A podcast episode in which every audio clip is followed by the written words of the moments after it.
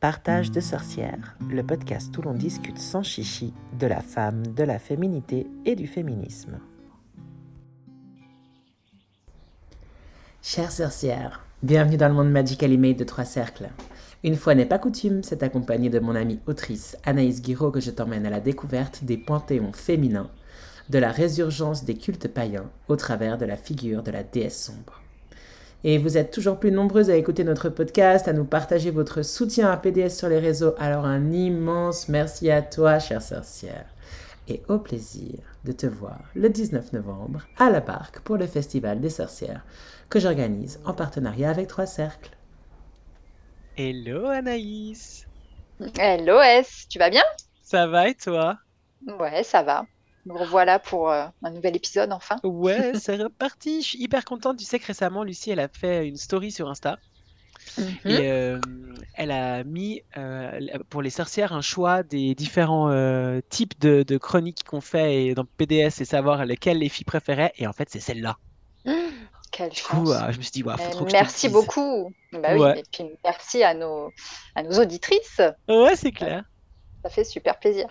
Ça fait hyper plaisir et franchement les Mm. filles, on va pas vous rater là sur ces prochains épisodes parce que du coup on s'est mis d'accord avec Anaïs. Le thème de ce soir, comme vous l'avez vu dans le titre de l'épisode, c'est les déesses sombres. Et en fait on va en faire plusieurs. On s'est dit qu'on avait envie d'aborder la thématique de la divinité des femmes euh, dans les pan- différents panthéons euh, au travers de l'histoire de la religion occidentale. Je pense qu'on va un peu ouvrir quand même euh, au travers, à, à travers le monde, mais l'idée c'est un peu de passer voilà, euh, des, des déesses de l'Antiquité jusqu'à nos pratiques à nous, sorcières euh, d'aujourd'hui, euh, au travers des différents euh, courants qui- qu'il y a euh, actuellement dans les religions des Witchy. Je veux dire des Witchy comme ça, voilà, ça étiquette sans trop en dire. Voilà, c'est ça. C'est vrai que c'est pas évident, mais euh, oui, oui, euh, il y a vraiment euh, un peu cette étiquette. Mais moi, je dirais même, ah, on peut franchement parler, je pense, de, de résurgence de cultes païens qui sont en fait très anciens. Et c'est ce qu'on va commencer par dire et par voir. Ouais, mais culte païen très ancien, oui, mais aujourd'hui, on est vraiment dans une réappropriation ou une appropriation ou une création de, de culte et de, et de spiritualité, parce qu'il y a en même temps ce super mélange un peu polythéiste, un peu euh, de toutes les parties du monde, et en même temps plein de nouvelles approches. Enfin, on va pas se cacher quand même, toi et moi, qu'il y a plein de trucs qui sont faits aujourd'hui, qu'on dit euh, anciens, d'anciens cultes païens, etc., et qui en fait n'ont aucune base et qui sont fondés sur pas grand-chose. Il y en a plein qui le sont, Oui, mais tu vois ce que je veux dire? C'est ça, c'est effectivement ça, en tout cas dans ce qui est peut-être de la ritualisation. Par contre, je pense que vraiment dans le, fil rouge qu'on peut tracer depuis, euh, depuis la préhistoire, il y a quand même des choses extrêmement euh, similaires. Et euh, c'est ça qui est intéressant, je trouve, c'est que peut-être inconsciemment, en voulant réinventer, on réinvente pas peut-être tant que ça. Et c'est ça que je trouve passionnant, moi.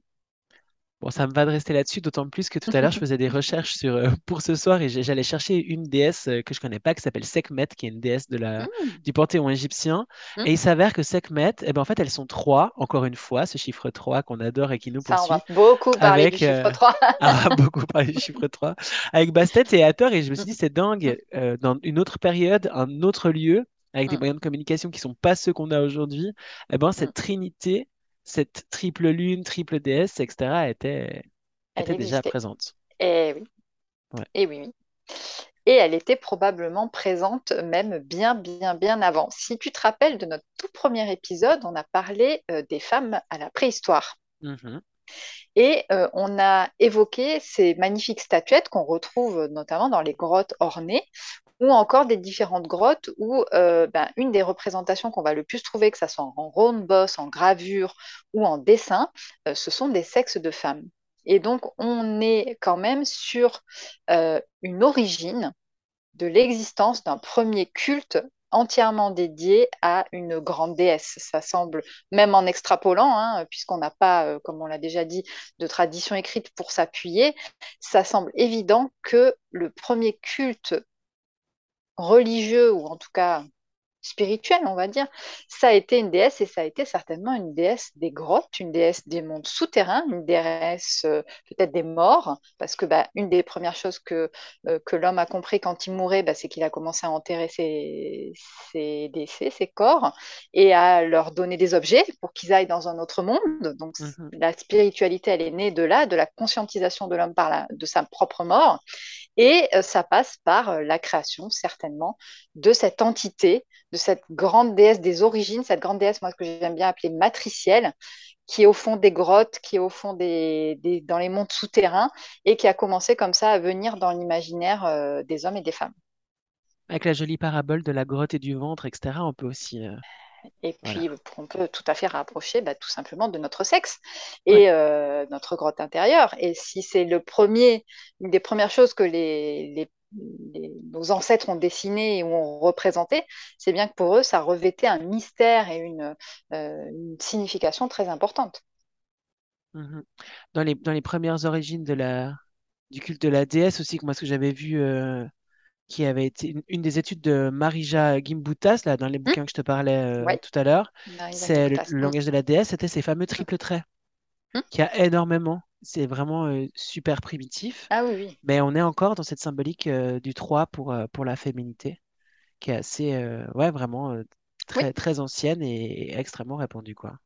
Ouais. très ancienne, très répandue, et on retrouve effectivement toujours, on, on l'a jamais quitté finalement, ce, ce- ce triple symbole de la femme, à la fois dans euh, cette représentation un petit peu euh, picturale et euh, un peu abstraite, et très concrètement avec les trois âges de la femme, la jeune femme, la mère et la vieillarde, qu'on aime bien appeler la sorcière, nous la vieille, la l'adore. vieille femme, euh, et qui correspond là encore une fois aux phases, aux différentes phases de la lune.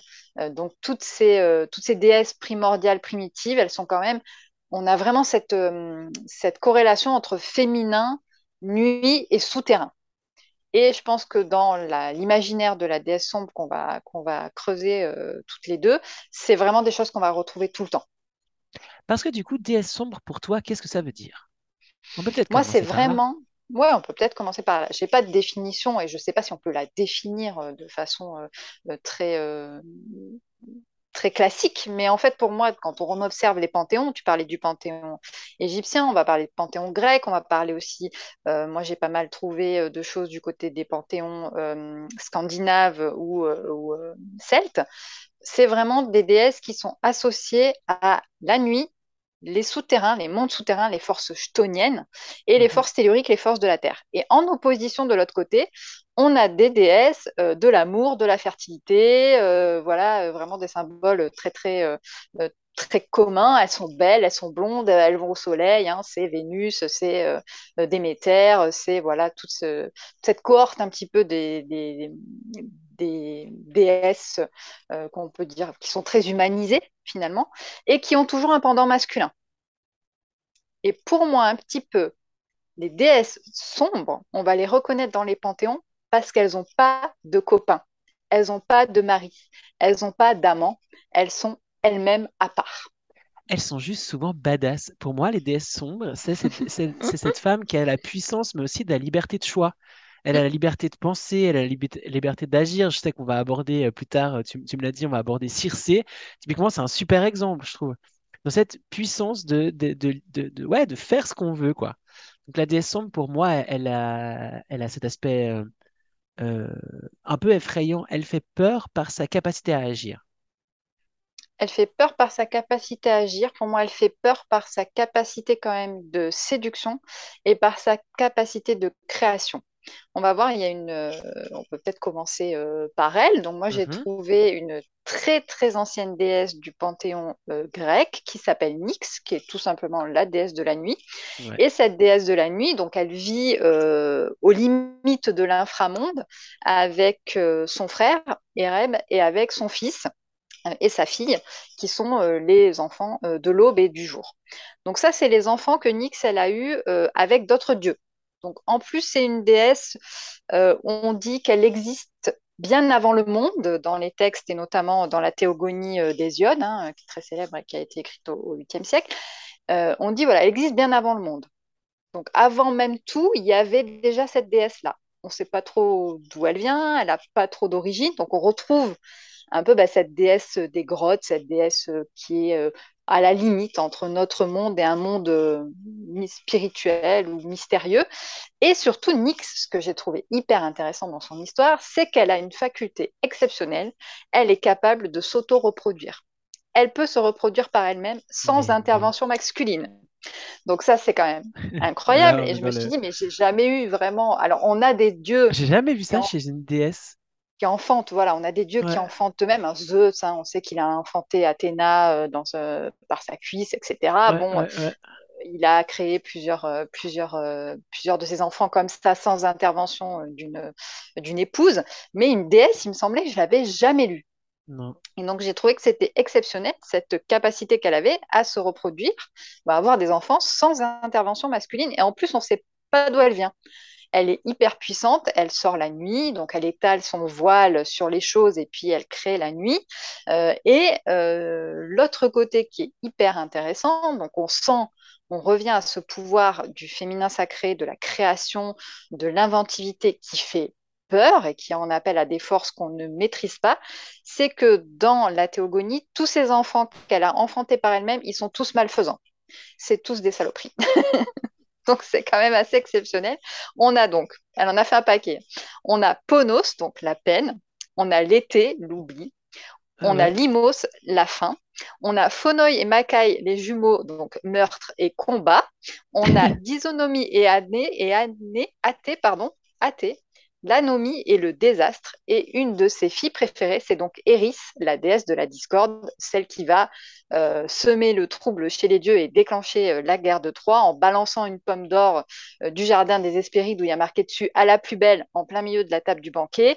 Et les trois plus grandes déesses vont se disputer pour savoir laquelle c'est la plus belle. Donc on voit quand même où en sont réduites les autres. Hein. Ouais. C'est voilà la beauté ou rien. voilà. Alors que moi j'ai la, la, déesse du sarcasme aussi. Elle, est elle est, elle est mère de quantité d'abstractions, on dit dans ma ref. Ah, bah, tu vois, voilà. La mort, le sarcasme, la rage, la mm. discorde, la vieillesse. Allez, Pâques. Bah, c'est un peu, bah, c'est un peu Nix, hein, c'est un peu ça. Et vraiment, elle a toute cette cohorte d'enfants. Alors, on se dit, waouh, c'est génial. Elle a vraiment cette capacité où elle n'a pas besoin d'hommes pour avoir euh, des enfants, ce qui est quand même exceptionnel. Et en même temps, on te dit, attention, la femme toute seule qui veut des enfants, ça sera forcément une catastrophe. Ça va être la cata ça va être la merde. Donc, on retrouve elle va, ce qu'on elle va pas s'en sortir. déjà, elle va choisir des prénoms qui seront euh, quand même un petit peu prédestinés. Ouais, là, j'avoue que c'est vrai que euh, elle nous a quand même bien tartiné, mais on retrouve exactement derrière ce, filigrane de, raconter un mythe euh, bah, l'image de euh, la société grecque de l'époque, où on l'a mhm. exploré dans notre euh, podcast, dans notre deuxième épisode, où les femmes sont reléguées à la maison, au gynécée, où elles sortent pas, elles font pas société. Et si on se souvient bien, le seul moment un petit peu foufou de leur life, c'est quand elles vont à la fontaine chercher de la flotte. Donc on retrouve quand même ce côté-là de dire vraiment ces déesses-là, elles ont une puissance telle et inconnue qui vient à la fois de leur capacité de création et de leur capacité magique qu'elles font vraiment peur. Ouais, elle est effectivement. Peur aux euh, hommes. elle est effectivement hyper impressionnante et euh, je ne crois pas qu'elle fasse partie aujourd'hui vraiment de, euh, du Panthéon euh, de la Witchy 2022. Euh, hein. Elle non, on l'a complètement mise au second plan. En tout cas, aussi à l'époque, à l'époque classique, ça a été pareil. Hein. Elle a été vraiment remisée au second plan. On suppose que c'est peut-être une titanide, mais vraiment, on ne connaît pas ses origines. Donc, les titans ayant été vaincus par les dieux de l'Olympe, voilà, elle ne fait pas partie du Panthéon de l'Olympe. il faut bien expliquer. C'est un peu la noute égyptienne, hein, donc cette femme mm-hmm. aussi qui, qui fait le ciel, la voûte céleste de la nuit. Euh, d'ailleurs, le nom Nyx, Nout, et après on va la retrouver aussi euh, en tant que note dans le panthéon euh, plutôt celte. Plutôt celte, mais, ah ouais. mais elle aura une, grosse différence note qui est très intéressante pour le coup. Et du coup, il y a vraiment ce côté un peu mère de plein de choses, mais qu'on n'a pas trop envie de, de voir. Quoi. Finalement. ben ouais. Tu peux garder ta rage et ton désastre et puis. Mais c'est euh, c'est à rapprocher quand même aussi un petit peu de, de Méduse. Alors Méduse, à l'origine, euh, c'est juste un- une figure euh, certes féminine mais monstrueuse qui était euh, qui ornait certains temples. Elle a, quand, elle a une, euh, dans la période préclassique une iconographie qui est très très monstrueuse. hein. Elle a, elle a pas du tout une apparence féminine. C'est après à la période classique où euh, on lui a collé Ah, euh, un, joli corps et une belle Ouais, apparence, ce etc. côté séductrice, Mais etc., euh, c'est pas voilà. à la base du mythe. Non, non, non, pas du tout. Et Méduse, à la base, oui, c'est plutôt un, monstre dévoreur, une, personne comme ça. Et en plus, Méduse, ben, euh, elle a été complètement euh, malmenée, puisque au final, dans le mythe principal, elle est violée dans le temple d'Athéna par, euh, Poséidon, je crois. Et Athéna est tellement outrée de cet acte que c'est elle qui va la transformer en, en ce qu'elle est, en monstre, donc échanger ses cheveux, notamment en serpent, etc. Donc, ce qui est pas très sympa, ce qui Ouais. Pas très cool du point de vue de la sororité. Et en plus, euh, aujourd'hui, ce que je trouve vraiment sympa, c'est que par contre, la figure de Méduse, elle est très réemployée justement dans, euh, dans le féminisme actuel, en tant que voilà, femme, femme qui s'est euh, qui s'est transformée, mais qui a su se transcender dans son malheur. Et euh, c'est devenu aussi une figure, une figure très, oui, très féministe finalement. Et un super compte Insta d'une nana qui Ouais. s'appelle euh, Medusa Medusa Gorgon. Ouais, je Ouais, l'adore. Mm. ouais. Exactement partage elle des trucs assez dingues et bien, bien acérés. Mm, euh. On mettra la rêve, du coup, les sorcières, euh, mm, comme d'hab, euh, en, en, description de, de mm, l'épisode. Ok, du coup, on a, on a Nyx dans les. C'est bien de commencer par elle, parce qu'effectivement, je pense qu'elle tapisse, quoi. C'est la, la base, C'est la base ça, est là. ouais. Et euh, dans les autres, dans les autres déesses sombres, Bah, je crois qu'on euh, peut pas passer euh, au-dessus de ou Hécate. selon comment on, on prononce ou comment on écrit. Et ben là, c'est pareil, on a une déesse un peu euh, avec des origines très floues. Donc, on a euh, la théogonie qui nous dit qu'elle est fille du titan Persès et de Leto. Puis après, on nous dit qu'en fait, non, c'est la fille de Zeus et Déméter. Euh, finalement, non, elle aurait été engendrée par un autre titan qui s'appelle Phérée, qui l'aurait abandonnée à un carrefour, d'où le fait qu'elle soit déesse des carrefours. Ou encore de Héra. Voilà. Donc, on ne sait pas. On ne sait pas. Euh, elle est là. Euh, c'est vraiment la déesse des mondes souterrains. Et moi, c'est une, figure que j'aime beaucoup. Alors déjà, euh, quand je suis arrivée ici dans la région, à Nyon, on est une, une commune qui est très romanisée, qui est anciennement romanisée. Et une des seules statuettes qu'ils ont retrouvées quand ils ont fait des fouilles, c'est une petite statuette d'Hécate. Ok. Et elle Une est très jolie, Ça triple triple, avec euh, des tout à carrefours, ouais. fait, Ouais. avec ses trois têtes euh, Ouais. du, euh, du carrefour. Donc effectivement, elle est, elle est sans origine, elle aussi, ou alors on ne sait pas trop. donc, est-ce qu'elle aussi, elle est bien avant le monde? Est-ce qu'elle arrive comme ça de, de cette proto-histoire où on avait cette déesse un peu générale et, et- et souterraine? Donc, moi, j'aime bien penser que, que oui, même si c'est pas très académique. Oh, Euh, on n'est pas là pour ça. on n'est pas là pour ça, c'est ça l'avantage. Euh, et donc, en tant que, en tant que, que déesse des souterrains, elle est quand même tout le temps présentée comme une déesse vierge et une éternelle célibataire. C'est vraiment un de ses attributs. Alors, ce qui est marrant, c'est que de l'autre côté, euh, plusieurs auteurs l'accréditent d'être la mère de Circé et Médée, les deux plus puissantes sorcières euh, grecques. Et ça, c'est cette, cette filiation-là, elle est récente ou elle est... Non, non, non, elle est classique. Ok, elle est classique, Elle est vraiment classique. Mm. Mais, euh, mais on a vraiment, pendant tout son culte, la présente comme une déesse qui est éternellement célibataire. Et moi, j'aime bien la voir comme la déesse des vieilles filles à chat. Ouais, et puis c'est vraiment la, Voilà. c'est vraiment la déesse. Moi, je pense que c'est pour ça que son culte il est aussi fort aujourd'hui aussi. Mm, C'est moi quand j'ai écrit mon article sur elle, il a été vraiment impactant aussi parce qu'il y a plein de nanas qui se retrouvent dans Hécate Bien aujourd'hui, sûr, oui. que ça soit par le fait qu'elle soit cette, cette déesse de la magie, déesse de la Mm. sorcellerie, mais on, on voit le grand enchantements. Mm, drapé violet autour d'elle, quoi. Il y a ce côté très euh, améthyste, quoi. Oui, Hécate, elle très a souterrain. Très, hyper très, souterrain et puis en même très, temps, très elle a elle a son triple, son triple regard du, donc la déesse des, des Mm, carrefours. Et elle est aussi trois avec euh, Sélénée et Artémis. mm. Euh, elle, elle forme aussi une, voilà, une trilogie de, trilogie. Déesses.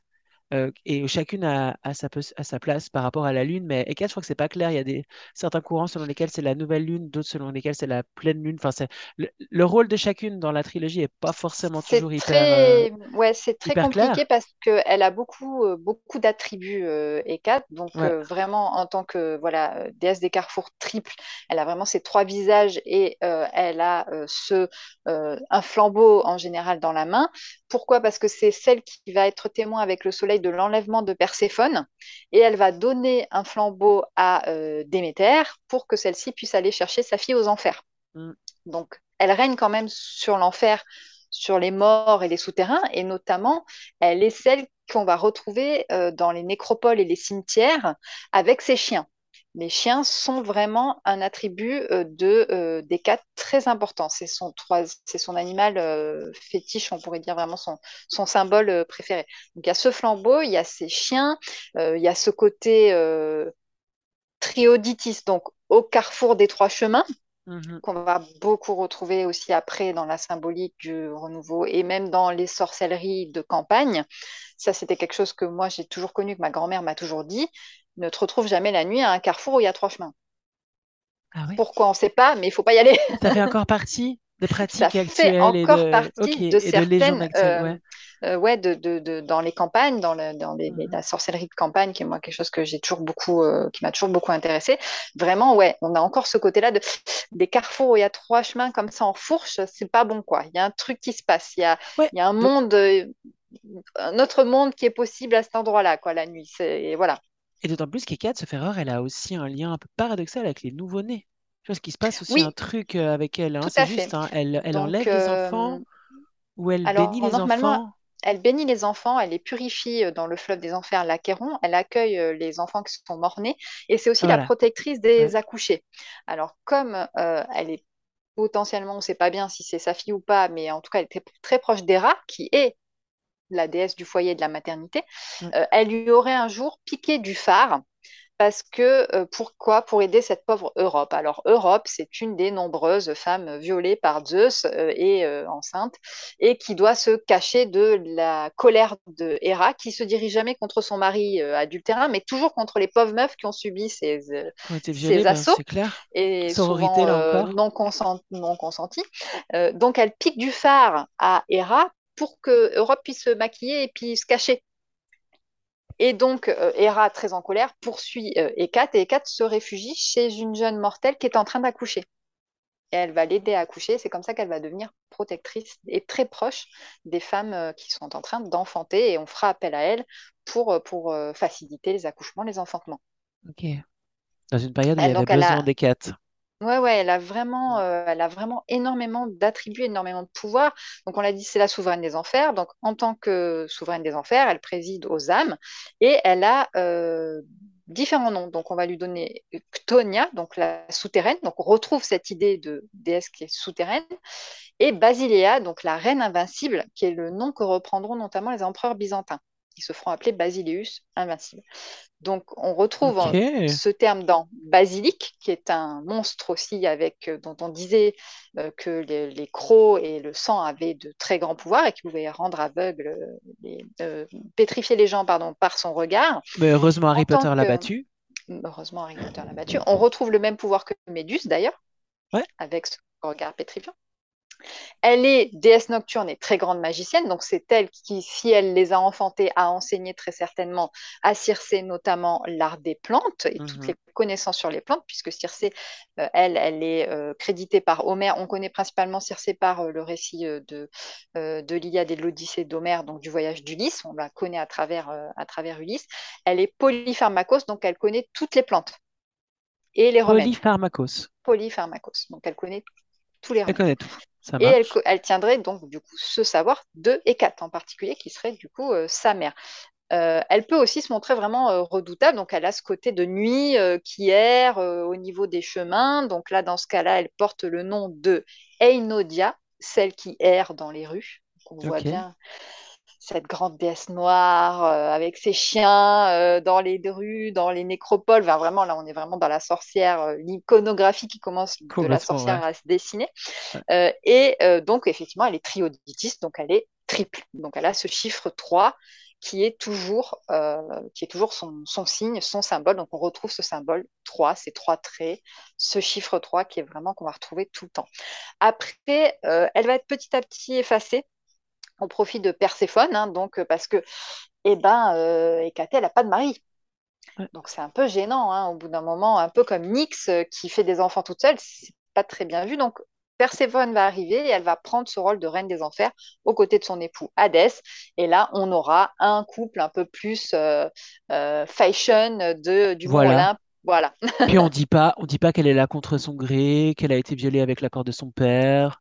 Ça, on Euh, pourrait ça, aussi le on dit pas, Ouais. Perséphone, et puis on la laisse dans ses petites Elle a enfers été comme ça. enlevée, elle a été enlevée en tout cas, mais euh, je crois qu'on l'a beaucoup, euh, on l'a beaucoup malmenée et je pense que c'était peut-être pas, si on cherche aussi, aussi vrai que ça, je pense qu'on peut faire de Perséphone, euh, ça peut faire l'objet d'un prochain débat, mais d'une figure finalement qu'on peut aussi se réapproprier aujourd'hui. Et c'est pas seulement la petite chose fragile qu'on vient enlever et puis euh, qui, euh, que sa maman va chercher parce que bah, elle n'est pas capable de s'en sortir tout seule. Voilà, je trouve que ça, c'est peut-être un petit peu, euh, un petit peu à rebattre aussi, à revoir. Moi, je suis du avec coup, toi, mais bon, cette image de, de reine des enfers, enfin, tu vois, dans, la- dans le concept de reine, il y a quelque chose de, de très, de très glorieux. oui, Enfin, powerful. Mm. après, il est quand même question d'une nana à qui on laisse aucun choix et qui doit aller vivre sous terre dans un environnement dégueu avec un mec dégueu. Euh, puis elle doit être OK. Enfin, tu vois, bien sûr qu'elle en a, elle en a fait son beurre et puis qu'elle en a fait quelque chose parce que, voilà, elle s'est relevée de ça. C'est- l'histoire est quand même horrible. Et puis après, enfin, quand tu vois le, Comme beaucoup, la hein. Perséphone, dans, bien sûr, mais quand tu vois, je crois, Perséphone dans Disney, ou je sais plus dans quelle image, il y a une Perséphone blonde avec des grands cheveux, puis elle est, elle est, elle est contente comme ça, puis elle se met en colère alors. Elle est très puissante quand elle est en colère, elle est un peu toute rouge. Ah, faut que je retrouve cette référence. Mais enfin, je trouve tellement choquant, en fait, de, de faire fi de, de l'histoire de base de, de cette, de cette figure-là qui est Ah, vraiment bah oui. atroce, quoi. Mais presque Et plus dans la finir, relation avec de la Mm. fille au père que de la fille au mari, Oui, bien sûr. Oui, oui, bah oui, bah bien sûr. Bah, bon, Zeus, c'est quand même un, un des plus grands pères dysfonctionnels euh, qui existe dans toute l'histoire de l'humanité. Il est Mais, atroce, hein. mais euh, Franchement, il est affreux. être dysfonctionnel, le mec est Mm. violeur, tueur, Ah oui, euh, oui, oui, incestueux, abusif, ouais, incestueux. Enfin, c'est c'est une catastrophe. hein. voilà, là, C'est ouais, vraiment une catastrophe. On passe next, on passe notre Mm. chemin. Ouais, c'est clair. Et du coup, pour finir, euh, bah, Hécate, elle est à l'origine quand même du mot hécatombe.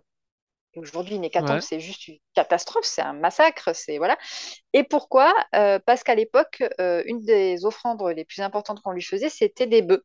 Et euh, donc, elle avait une île qui lui était consacrée pas très loin de Délos, l'île d'Hécate, avec ses prêtres et ses prêtresses, surtout les curettes. Et il sacrifiait énormément de bœufs pour, pour Hécate, d'où le terme en fait hécatombe. Et à l'origine, ça veut dire juste tuer des bœufs. incroyable cette histoire. Il y avait une ouais. Oui, oui, oui, tout à côté de Délos. ouais. Trop génial. Mm. Donc, elle avait un culte qui était quand même très, très, très euh, développé. Euh, et même si après, voilà, elle s'efface euh, au profit de, de Perséphone, elle a quand même, elle a quand même vraiment marqué le, le panthéon. Ouais. Mm. Ok. Et puis après Hécate, dans d'autres dans d'autres parties de, de l'Europe, est-ce qu'il y a d'autres euh, déesses sombres comme ça qui, qui t'ont marqué et que tu as envie Ben, de Après, ouais, moi, je suis allée faire un petit tour du côté des Vikings, des Scandinaves et des Celtes, parce qu'on les aime bien, et puis qu'ils ont pas mal de figures euh, qui sont vraiment sympas. On retrouve quand même beaucoup cette dichotomie entre euh, les, euh, les déesses un petit peu euh, fertilité, amour, hein, Freya, Maison, ouais. Brigue, maison, Estia. foyer, et puis ces déesses un peu plus sombres, un peu plus cachées. Donc, on a effectivement Noth, qui est l'équivalent de Nyx, hein, la, la déesse de, de la nuit pour le peuple viking. Euh, donc c'est une femme alors là qui est très puissante. Et alors à l'inverse de Nyx et de notre petite Hécate, alors elle, elle s'est mariée plein de fois. Elle a plein de maris, euh, elle s'en fout, elle en a trois ou quatre je crois, et Elle est en euh, polyamour.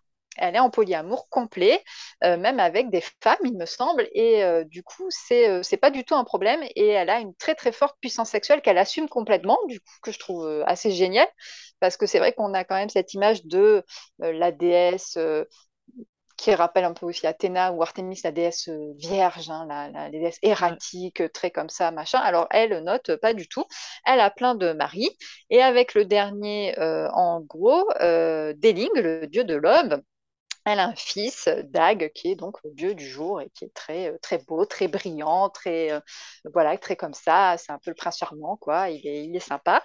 Euh, et euh, elle, elle est, euh, elle est vraiment, alors elle, elle est très attachée à la nuit. Elle a un cheval que lui a donné Odin en reconnaissance. Donc elle chevauche toute la nuit avec son cheval et à la fin, le cheval est épuisé. Donc les gouttes de sa, de sa bave, ça fait la rosée du matin. Je trouve ça Oh, très poétique oh, et un peu euh, aussi euh, un peu guerrier. hein. On retrouve quand même ce, euh, ce, ce côté-là. Et ouais, elle est, elle est très connue par les poèmes de l'Edda de Snorri, qui a été reproduite par un historien scandinave médiéval qui s'appelle Snorri Sturluson, je suis désolée pour la prononciation.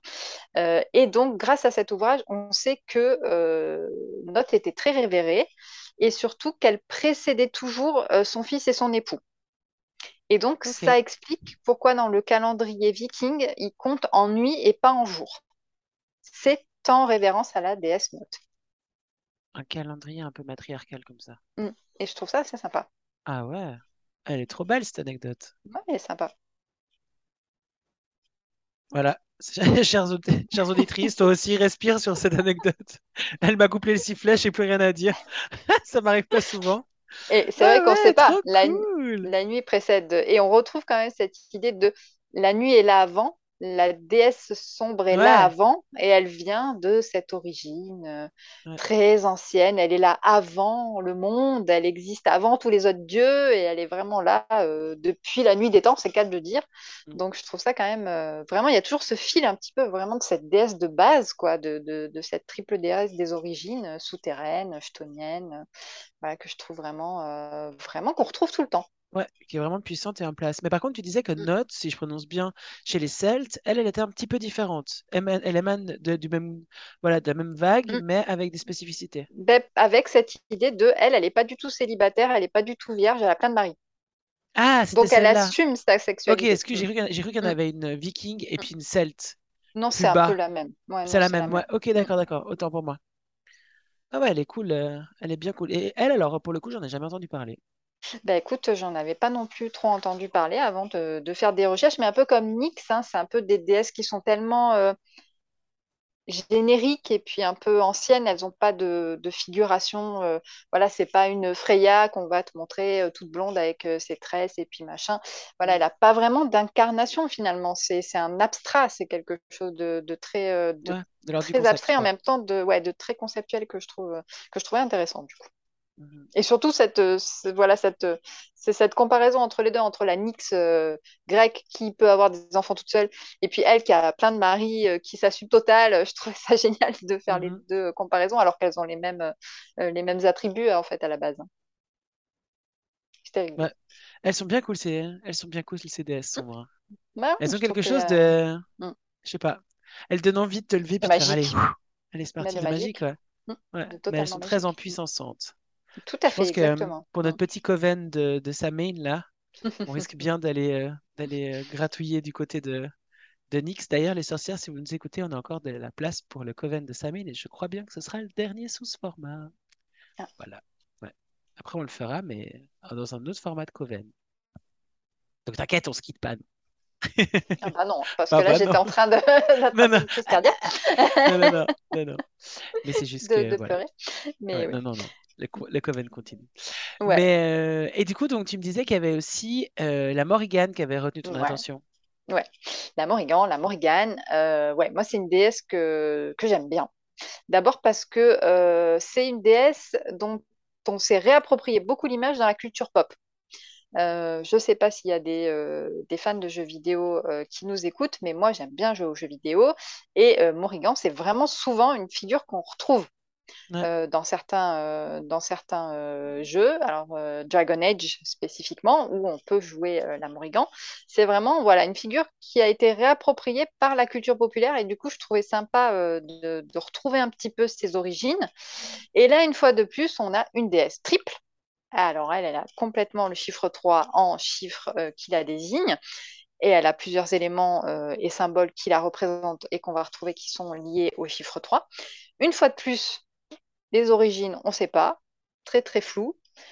Depuis la nuit des temps, elle est là, etc. C'est la grande reine, euh, la reine des mers. Et un de ses surnoms que je préfère, c'est la reine fantôme.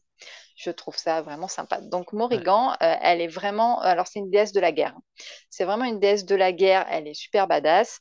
Elle préside euh, aux morts euh, qui sont tombés en combat en fait, hein, aux guerriers décédés qu'elle vient chercher sur les champs de bataille.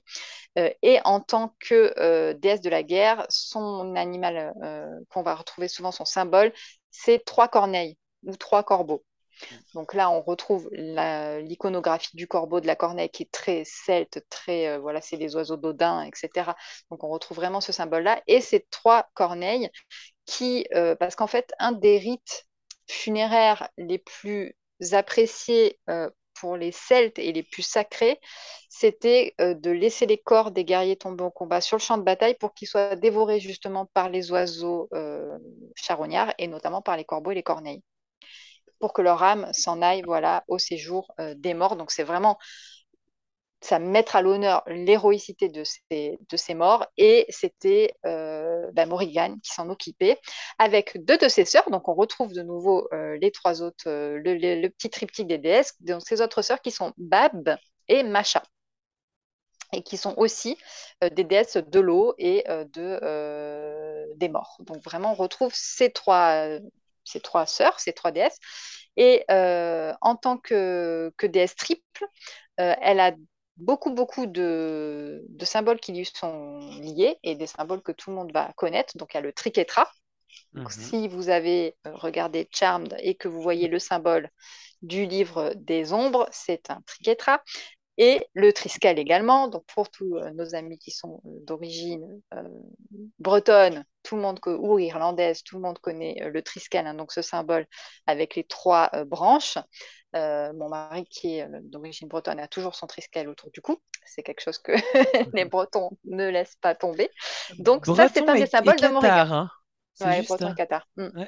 Mhm. si je portais mon nom de femme mariée, je m'appellerais Karadec. ah ouais Ouais. Donc, ouais, c'est sympa. Euh, donc, c'est un symbole, oui, qu'on retrouve partout. Hein, dans les, euh, euh, enfin, bon, tu vas en Bretagne, tu as des trisquels sur tous les t-shirts hein, qu'on va te vendre. C'est vraiment un vraiment, Et eh ben, c'est le symbole de Morrigan, en fait.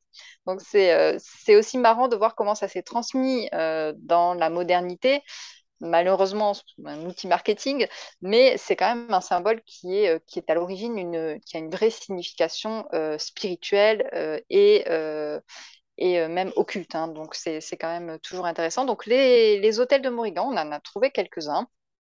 Euh, on sait que c'est les siens parce qu'en fait c'est juste un trou dans la terre près des, sites, euh, des sites funéraires ou dans lesquels on retrouve des offrandes en fait qui lui étaient, euh, qui lui étaient destinées. Donc beaucoup euh, d'offrandes liées bah, à ces animaux fétiches, donc des plumes de corbeau, des plumes de corneille, des becs, des, des, crânes, des fourrures également, surtout des fourrures de loup. Hein. On a cette femme très sauvage, hein, on la voit vraiment couverte de fourrure. Et puis, ben, quand j'avais fait mes recherches, pardon, j'avais fait mes mmh. recherches, j'avais vu que le loup était vraiment un symbole très fortement associé aussi à la, à la ah. Totalement, oui, oui. Mmh. Bah, un peu comme les chiens avec, euh, avec Ecat, on retrouve les canidés qui sont mmh. des animaux psychopompes en fait, hein, qui sont comme les corneilles d'ailleurs, ou les gorbeaux qui sont réputés euh, guider les âmes des morts vers l'autre monde. Donc c'est, euh, ce sont des, des, symboles très très forts. Et ben, aussi un de ces...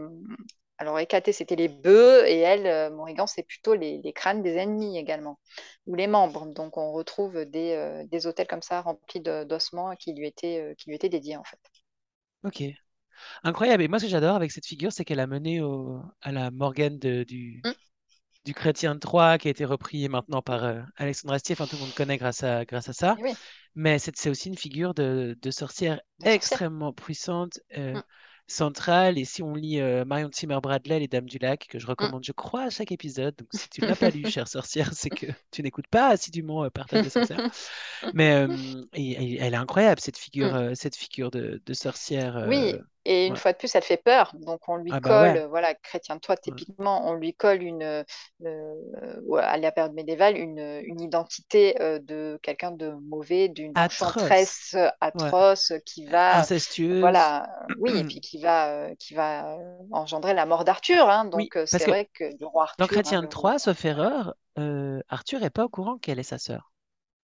Parce qu'elle revient. c'est possible, ouais. elle revient grimée pour mmh. avoir Mordred, blablabla. Mmh. Et en fait, Arthur, il est berné. Elle se grime en Guenièvre, en mmh. Elle Son enchantement, en fait, elle, elle se métamorphose. Elle a la possibilité, avec les enchantements qu'elle euh, possède, oui, de se, de se métamorphoser. Donc oui, oui, tout à fait. Elle le fait à l'insu d'Arthur. Donc en plus, elle est. Euh, la coquine. Et oui, elle est menteuse et, ah bah et luxurieuse. Et voilà, une fois de plus, on retrouve vraiment ouais, tous les attributs de la future sorcière chez Morrigan. Ouais. En fait, c'est fou parce que, j'ai... attention, c'est l'instant de la généralité. J'annonce, une... tu tu l'as déjà vu, mais pas moi encore. Mais euh, en fait, soit les nanas sont, euh, genre, l'image de la belle, euh, voilà, Freya, quoi. Soit elles sont puissantes et malfaisantes. Mais en fait, juste puissantes et euh, dans une cap... voilà, avec beaucoup de capacité d'agir, etc. Finalement, il y a, il y a assez peu. Enfin, la déesse sombre est puissante et sinon, c'est d'autres types de déesses. Mais mais mais il n'y a pas. Peut-être peut-être euh, ah la déesse de Athéna, la déesse de, de la sagesse. De la guerre et de la sagesse, ouais. Ouais, Athéna, elle est. Après, Athéna, euh, elle a vraiment un côté euh, très masculin. Athéna, pour moi, c'est euh, c'est certes la déesse de la sagesse, c'était une guerrière, une déesse guerrière et elle est très, très badass, comme tu dis. Mais pour moi, elle est, euh, elle veut plaire à son père. Elle a un problème avec son père et elle veut vraiment lui plaire et elle veut être comme un homme. Donc, elle s'habille comme un homme, elle a une armure comme un homme, elle a un casque Ouais, comme un homme. Elle n'est pas dans Voilà, une elle a tous féminité les attributs assumée. masculins. Mm. Elle n'est pas féminine et puissante. Elle est, c'est une femme, mais mm. elle n'est pas forcément dans sa, dans sa propre féminité.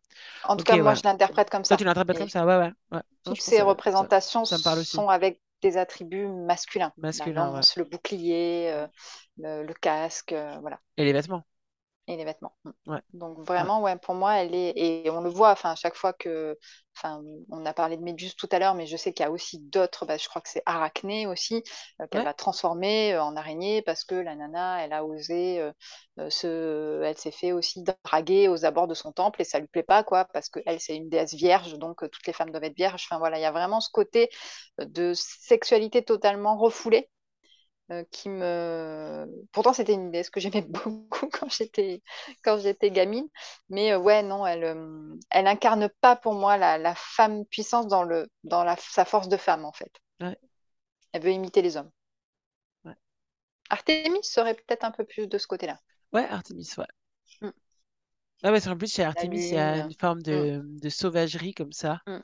Ouais, qui elle vit dans les est... bois. euh, ouais, elle est, elle est quand même assez euh, éloignée. euh. ouais, Mais elle a son pendant qui est son frère, qui est Apollon, qui est voilà le dieu des arts, le dieu de la musique. Il y a aussi ce côté-là de euh, à l'Antiquité, on a écarté les déesses qui pouvaient être vraiment trop reliées à la nature brute, à cette force euh, sauvage dont on a peur, pour les substituer à un panthéon quand même majoritairement masculin d'hommes.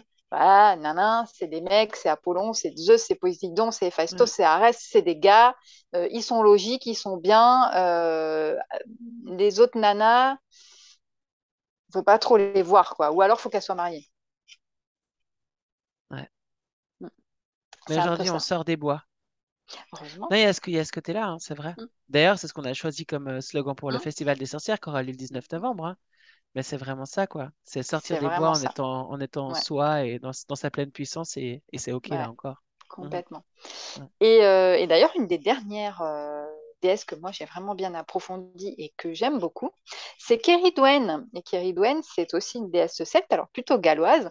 Et en Mhm. fait, Kéridwen, c'est la dame du chaudron, c'est la dame au chaudron. Donc là, on est vraiment dans notre sorcière avec son petit chaudron, son grand chaudron d'ailleurs. Euh, et euh, là aussi, on nous dit, en tout cas les, euh, les historiens que, que j'ai pu, euh, les bouquins que j'ai pu consulter, nous disent, elle était déjà honorée dans les temps anciens pré-celtiques.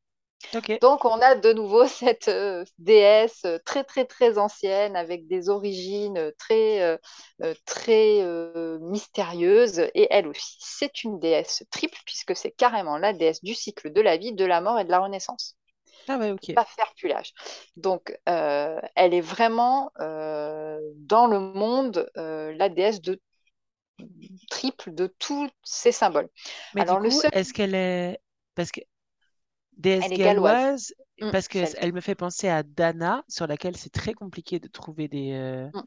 des informations, mais c'est le même, c'est peut-être la type. même, ou en tout cas c'est le même type. Le- on ne connaît Kéridwen que par un seul texte qui est le mythe de l'origine de la naissance du grand barde Taliesin, qui serait le, Ouais. le, père de tous les bardes. Ah, Et Taliesin, en fait, ça serait, euh, en fait, ça serait sa mère.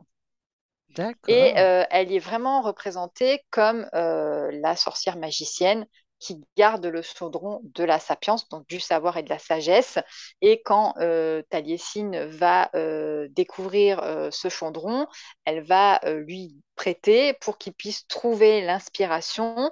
Et ça va être la source de tous les mots, de tous les poèmes que les bardes chanteront plus tard.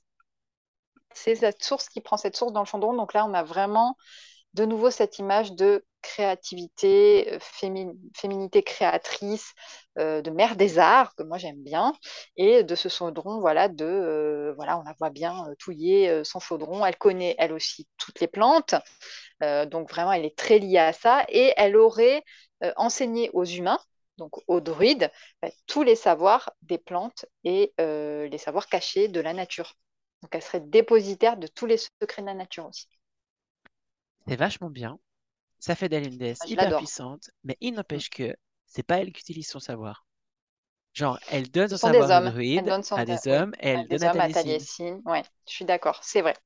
C'est vrai, pourtant, c'est elle qui est la dépositaire de tous les secrets. Donc, elle est quand même dans la sa mère cuisine. De... Ouais, Non, elle n'est pas dans sa cuisine quand même, avec son bah, chaudron de sagesse. Je faisais, je du son chaudron de sagesse dans sa cuisine. Bon, elle est où? Au milieu de forêt hein. avec son chaudron? Non, mais tu vois ce que je veux dire Il y a quand même ce côté de parce que cette image de la, de la mère sage, mmh. guide, qui mmh. donne le petit conseil en faisant un câlin puis un bison sur la joue à son petit fiston qui va aller après vivre ses grandes aventures, elle est quand même un peu chiante. Elle est chiante. C'est vrai qu'elle est chiante. Mais alors, je vais peut-être euh, te gagner à ma cause euh, envers Keridwen en te disant que son euh, animal fétiche, son animal représentatif, c'est la truie. Et la truie, dans... elle a deux aspects. Elle a deux aspects. elle a deux aspects très importants. D'abord, elle est nourricière parce qu'elle fait beaucoup d'enfants, mais c'est aussi une dévoratrice. Et elle est, capable de tout manger. la truie, elle est badass. Hein, voilà, si tu veux tuer quelqu'un, il faut que tu aies des porcs. Parce que on a tous vu des films sur la mafia, on est tous au ben, courant. On a tous vu, on est tous au courant. Euh, elle a également euh, la chienne comme, euh, comme attribut. Donc là, on retrouve les chiens des, des cats. Et également, ce que j'ai trouvé assez marrant, une poule noire. Les poules noires lui sont dédiées, sont, sont dédiées à Kerudwen.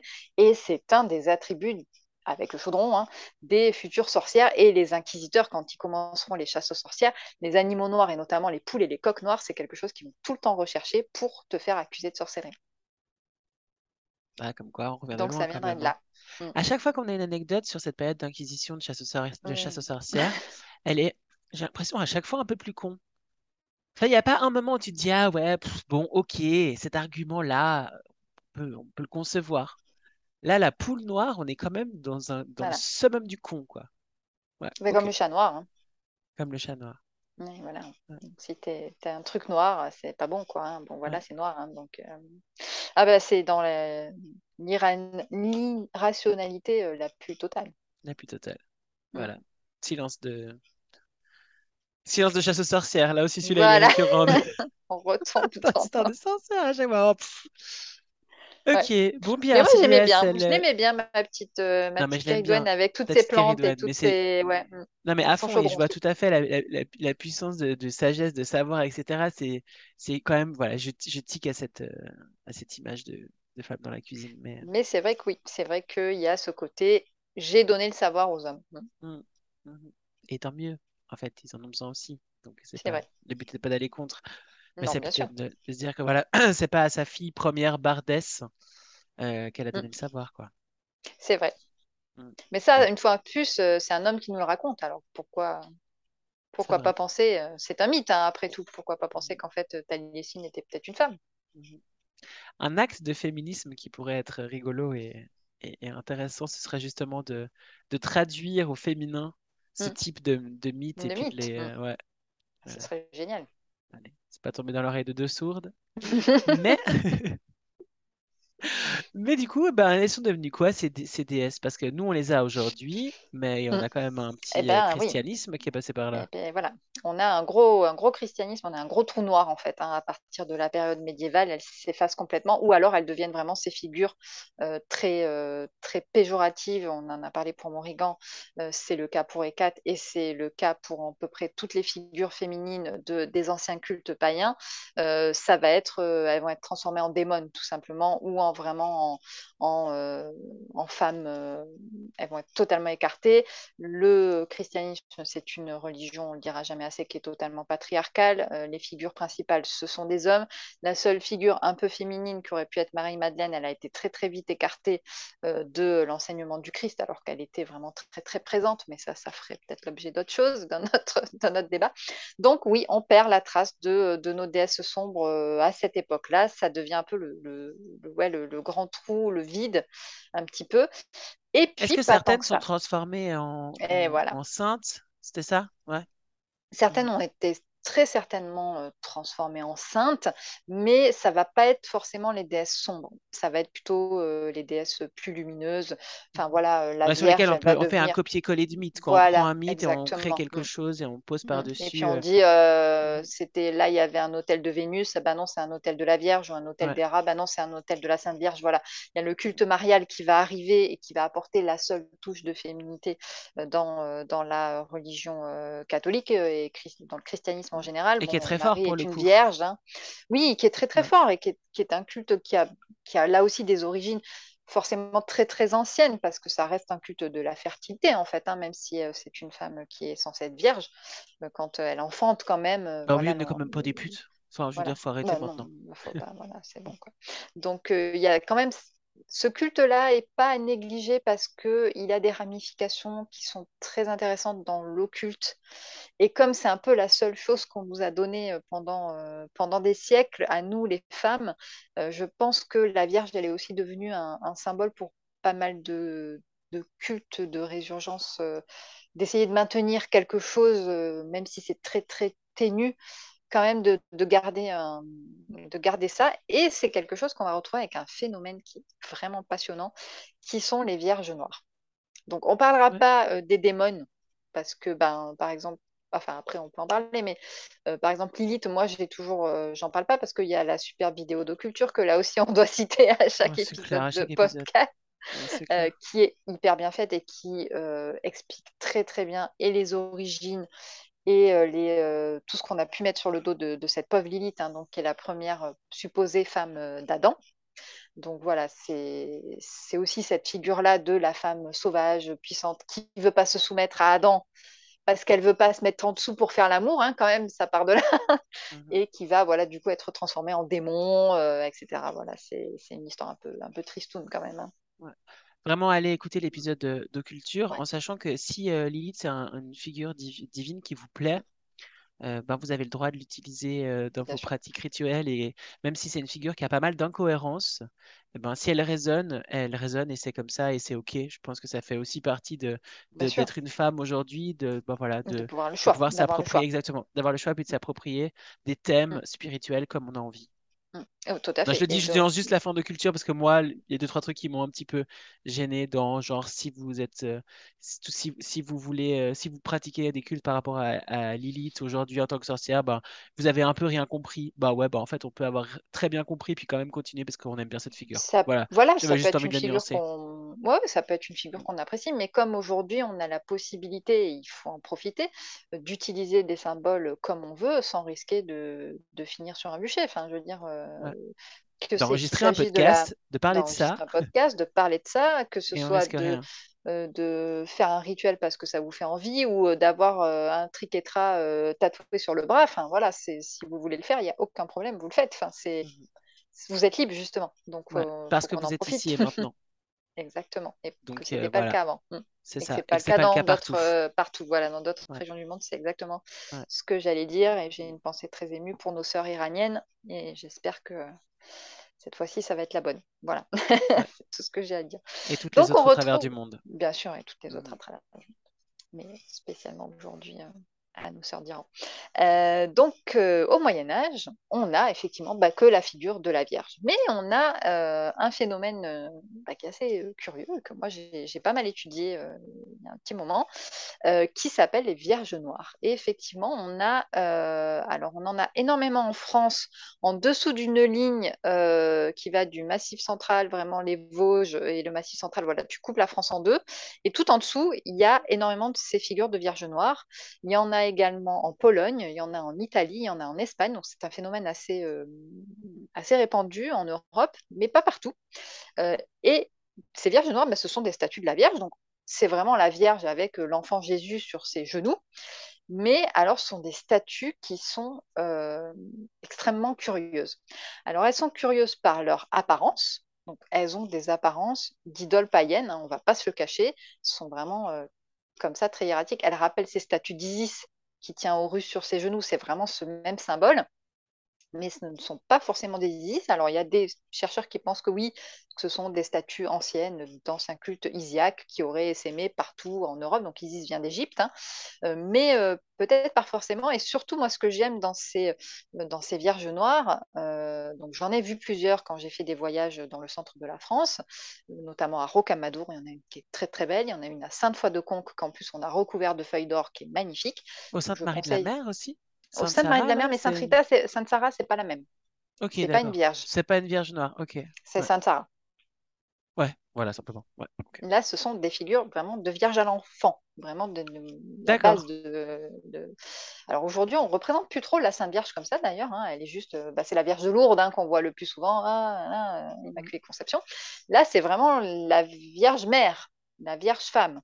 D'accord. Donc, euh, mais avec un visage très, euh, ouais, très hiératique, très, euh, très fermé, presque, presque effrayant par moments, mais vraiment toujours dans un matériau qui va être noir. Donc du bois, de la pierre de lave, hein, puisqu'on est dans le massif central, donc il y a beaucoup ces pierres volcaniques.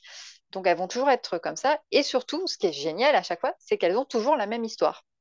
Donc c'est une statue qu'on va découvrir par magie. Il n'y a pas d'autre mot.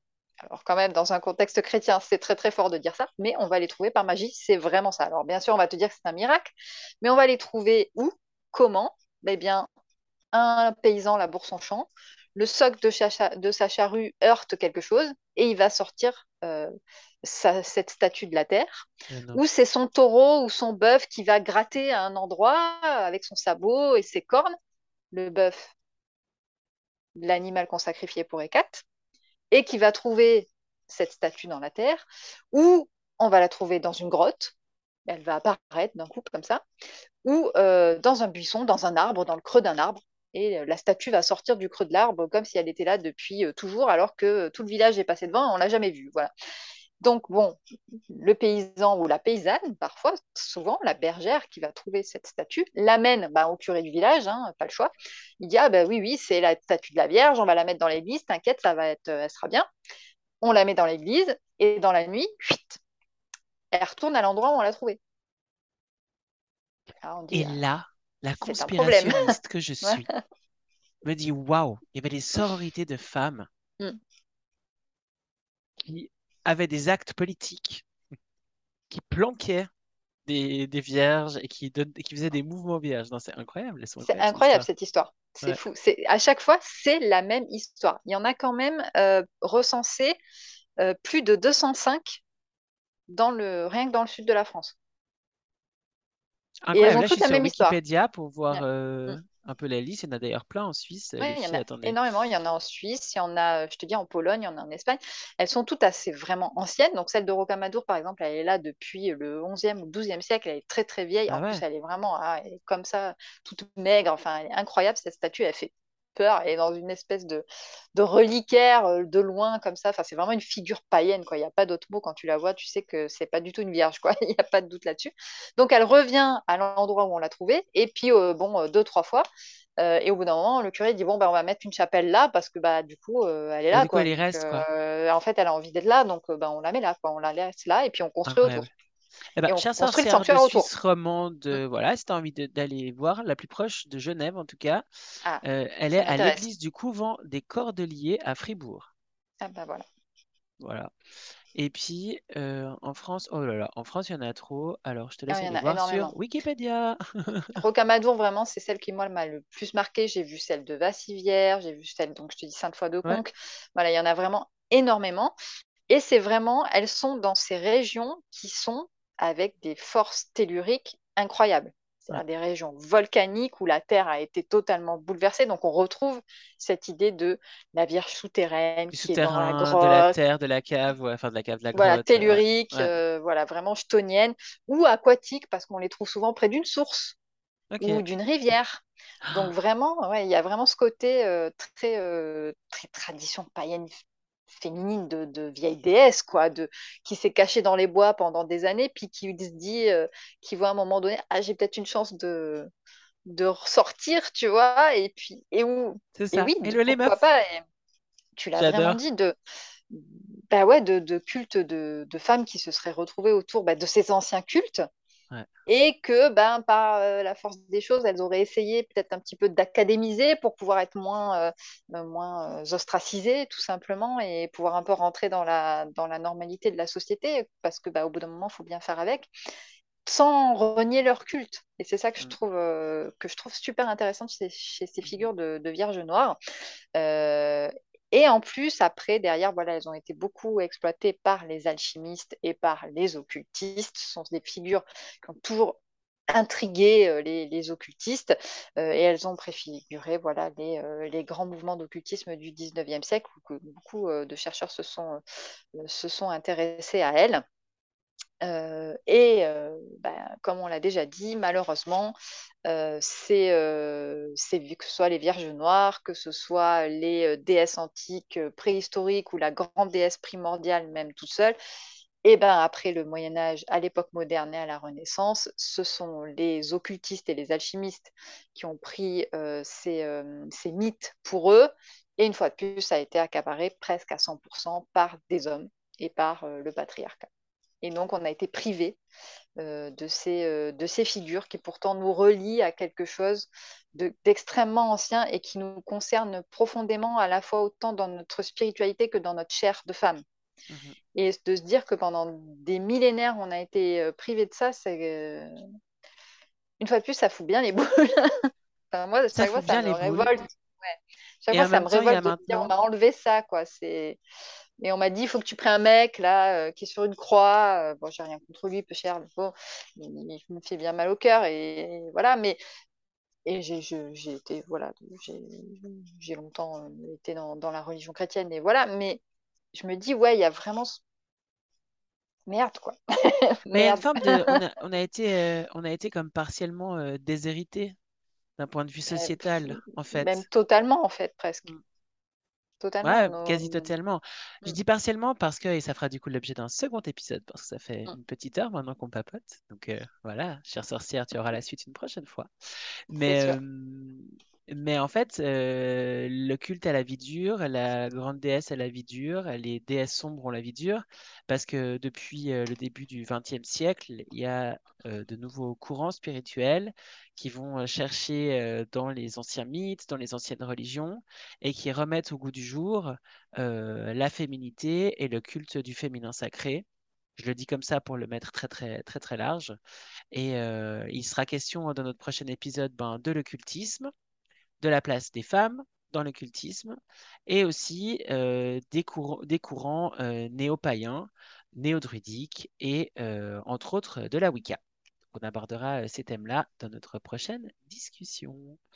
Un grand merci Anaïs pour tes recherches, comme toujours. Incroyable, c'est trop, c'est trop extra de, de t'écouter et de, et de pouvoir partager avec toi. Donc merci merci. Merci à toi. C'est vraiment un thème, euh, bah, je pense, qui nous tient à cœur euh, toutes les deux. Et je trouve que c'est bien la continuité, euh, justement, de, de l'histoire des femmes, en fait, par, euh, par cette réappropriation, effectivement, de, de notre spiritualité, qui est super importante et qui est là depuis, depuis, comment on dit, la nuit des temps où La euh, des temps. Voilà, la des temps. Et puis, euh, elle est là depuis avant le monde. Voilà.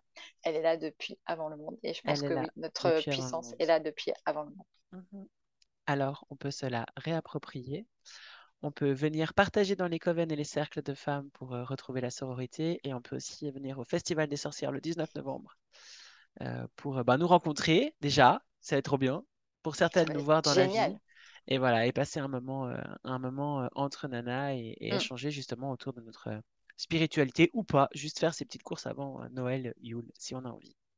C'est possible aussi. un grand merci Anaïs. Je me réjouis de te retrouver tout bientôt pour la suite de nos échanges concernant euh, dédiés, pardon. La suite je fais une seule bafouille de tout l'épisode et c'est pour la fin. La suite de nos échanges consacrés au dessin. À plus Anaïs. Merci à toi. À plus. Ciao. Ciao ciao.